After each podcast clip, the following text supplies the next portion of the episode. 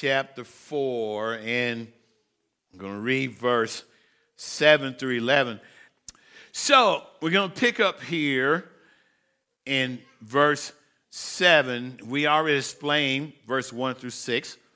We explained verse 7, 8, 9, 10, and we got a little bit more than halfway on verse 11. So we, are going to make our way there, not going to do a big review, and we're going to talk there for a while. It, this is very interesting here. Uh, verse 7 if anybody ever try to get my notes, you need the gifts of the Spirit to interpret this stuff. it's got to operate now. I'm thinking when I die, they're gonna pull all my notes. They're just gonna throw it in the trash because they can't, they can't figure none of this stuff out. Verse seven.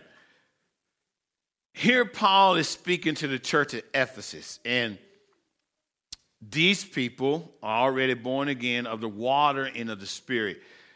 He's teaching them. Verse 7, he said, But to each one of us, every one of us, everyone that's been born of the water and of the Spirit, grace was given. And we know what grace is divine. Divine meaning it comes from heaven. Influence. Influence is a compelling force, a compelling force that comes from heaven that influence our, our mind, our thinking, our, our reasoning ability to the point it, it affects our action, our attitudes, our opinion, our judgment, and the things that we do. That's the type of influence we want to have. We desire for God's Spirit to be a compelling force on our mind.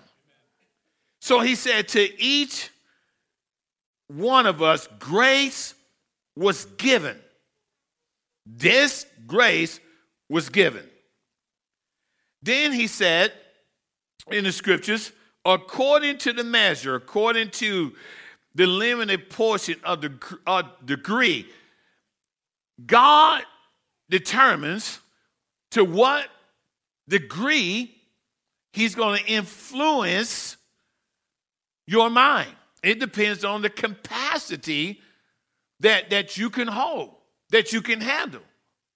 This is why some people giftings are different than others. This is why some people are more in depth in their gifting than others. Doesn't mean that one is better than the other. It is a growing process. Now I'm gonna jump off and get off track. Sister Kimberly, where are you? There you, there you are. Brother Sandoval's up there. I didn't see you. I know, I was told. I was just messing with you. I was just mess with you. I better leave him alone. He may have a tongue's interpretation for me. I'm going to get in trouble.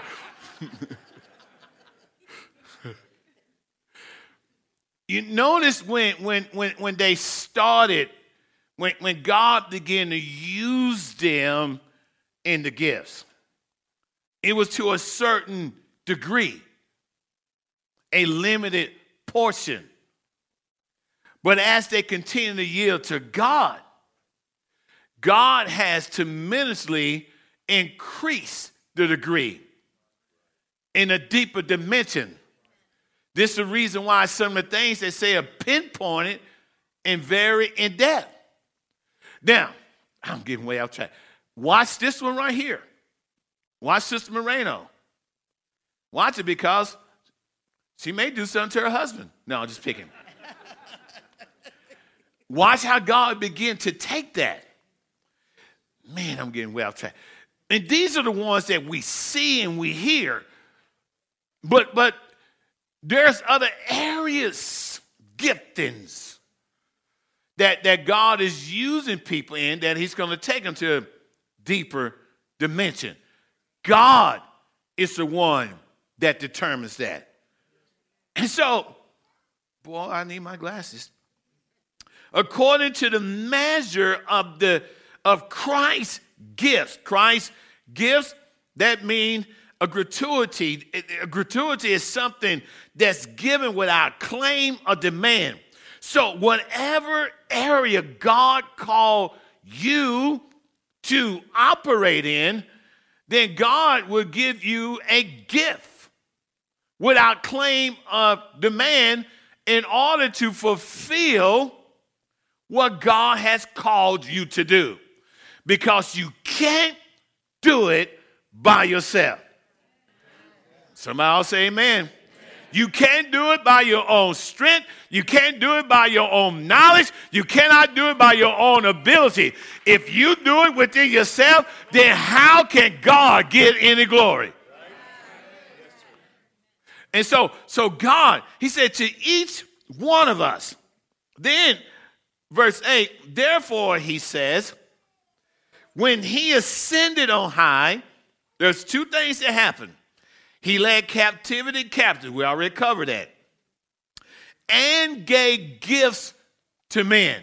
Now, this is a twofold thing. He gave gifts to men for a reason. He ascended on high.